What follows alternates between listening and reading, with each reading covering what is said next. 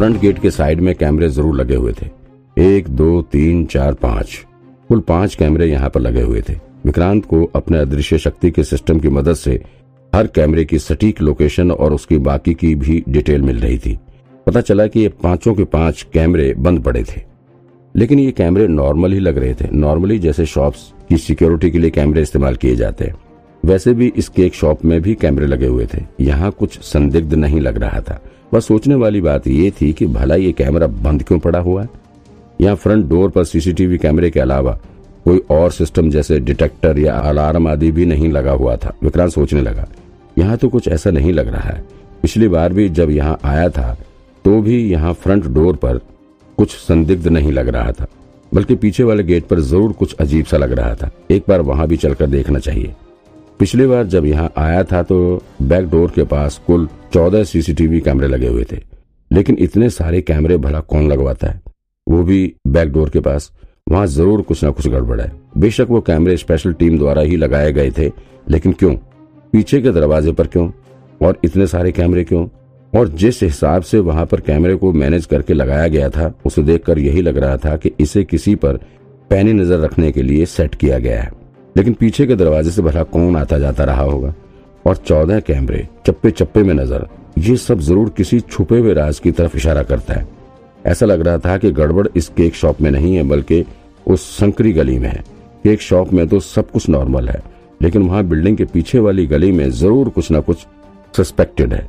विक्रांत को ये सब काफ़ी अजीब लग रहा था। वो तुरंत ही शॉप से बाहर निकलकर बिल्डिंग के बगल वाली गली में घुस गया। ये वही संकरी गली थी जो केक शॉप वाली बिल्डिंग और कॉफ़ी हाउस की बिल्डिंग के बीच में थी। इस गली में विक्रांत लेडीज़ टॉयलेट की खिड़की से कूदा था। विक्रांत इस गली में पहुँचने के बाद काफ़ी सावधानी के साथ अपना कदम बढ़ाने लगा। धीरे धीरे कदम बढ़ाते हुए वो आगे की तरफ़ बढ़ने लगा। विक्रांत जब यहाँ गली में पहुँचा तो पता लगा कि ये एरिया अभी भी कैमरों से भरा पड़ा है। लेकिन आश्चर्य इस बात पर हो रहा था कि यहाँ पर एक भी कैमरा ऑन नहीं था। सारे कैमरे ऑफ़ होने पर विक्रांत भी निडर हो गया और फिर वो निश्चिंत होकर आगे बढ़ने लगा। अभी वो बामुश्किल चार या छह कदम ही आगे बढ़ा रहा होगा। अचानक से उसे ऐसा महसूस हुआ कि कोई उस पर नज़र रख रहा है। यहाँ पर सारे कैमरे ऑन हो चुके थे। ओह, विक्रांत घबरा उठा। वो अब बिल्कुल अलर्ट मोड में आ चुका था। भला इस संकरी गली में इतने सारे कैमरे एक साथ ऑन के क्यों लगाए गए हैं? ज़रूर ये जगह क्रिमिनल के रहने की जगह है। यहाँ से कुछ न कुछ गलत काम हो रहा है। अब जबकि सारे सीसीटीवी कैमरे ऑन हो चुके थे, सो विक्रांत को सारे कैमरों का फोकस पॉइंट भी दिखने लगा था। अदृश्य शक्ति के सिस्टम की मदद से विक्रांत ने सभी कैमरों की पूरी डिटेल देख डाली।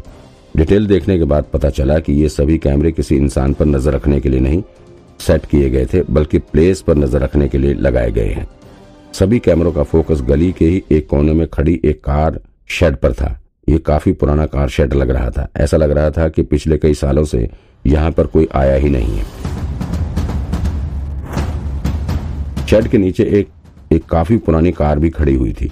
जिस पर काफ़ी धूल और मिट्टी जमा हुआ था। यहाँ तक के कार के टायरों के पास छोटे छोटे घास के पेड़ भी उगाए थे। कार के शेड में ही उसके पीछे कुछ साइकिल भी खड़ी थी, जो कि देखने में काफ़ी पुराना लग रहा था। अब जाकर विक्रांत को लगा कि ज़रूर इस जगह में कुछ गड़बड़ है। यहाँ पर कुछ संदिग्ध नज़र आ रहा है, वरना चौदह कैमरे सिर्फ़ इस जगह को प्रोटेक्ट करने के लिए थोड़ी ना यूज़ किए गए होते। विक्रांत ने सोचा कि कार शेड पर ऐसे अचानक से जाना सेफ़ नहीं है।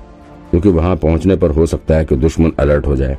इसीलिए उसने सोचा कि पहले नैना को या बाकी पुलिस टीम को यहाँ बुला लिया जाए, तभी वहाँ जाना ठीक रहेगा। लेकिन जैसे ही विक्रांत यहाँ से वापस जाने के लिए पीछे मुड़े, तभी उसे कुछ आवाज़ सुनाई पड़ी। वहाँ कार शेड के पास में खड़ी साइकिल अचानक से ज़मीन पर गिर पड़ी। ऐसा लगा कि कोई साइकिल को नीचे धकेल कर बाहर निकलने की कोशिश कर रहा है। आवाज़ सुनकर विक्रांत तुरंत ही वहाँ छुप गया। उसे वहाँ अंदर की तरफ़ से किसी के बाहर आने का संदेह हो रहा था। ऐसा लग रहा था कि वहाँ कार शेड के पास में कोई दरवाज़ा बना हुआ था और दरवाजे के खुलने की आवाज़ आ रही थी। तभी वहाँ सामने से किसी आदमी की परछाई नज़र आई। विक्रांत बड़े ध्यान से वहाँ पर होने वाली एक एक हरकत को नोट कर रहा था। तभी अचानक से उसे अपने पीछे किसी के खड़े होने का एहसास हुआ। ए तुम? तुम फिर यहाँ क्या कर रहे हो? पीछे खड़े आदमी ने विक्रांत से कहा। दरअसल ये स्पेशल टीम का वही ऑफिसर था जिसने विक्रांत को पिछली बार भी इस गली में पकड़ा था। ए, रुको। विक्रांत ने अपने होठों पर उंगली रखते हुए उसे शांत रहने का इशारा किया और जल्दी से उसका सिर पकड़कर नीचे की तरफ़ खींच लिया। रुको, वहाँ वहाँ देखो, वहाँ कोई आ रहा है, कोई है वहाँ पे। कौन? रुको। वो पुलिस वाला भी कार शेड की तरफ़ देखने की कोशिश करने लगा। वहाँ देखते उसके चेहरे का रंग उड़ गया। वो शॉक तो रह गया। विक्रांत अभी भी उसे कार शेड की तरफ़ दिखाने की कोशिश कर रहा था, लेकिन तभी अचानक से उसके सिर पर एक जोरदार वार हुआ और विक्रांत अपना सिर पकड़कर ज़मीन पर लेट गया। जब उसने अपनी आँखें खोलकर देखने की कोशिश की तो वो पुलिस ऑफिसर विक्रांत के ऊपर बंदूक ताने खड़ा था। हिलना मत, वरना छह की छह यहीं खाली कर दूँगा। विक्रांत को कुछ समझ नहीं आया, आखिर ये पुलिस वाला ही उसके साथ ऐसा क्यों कर रहा है? और ये डॉक्टर संजय का ऑफिसर है ना?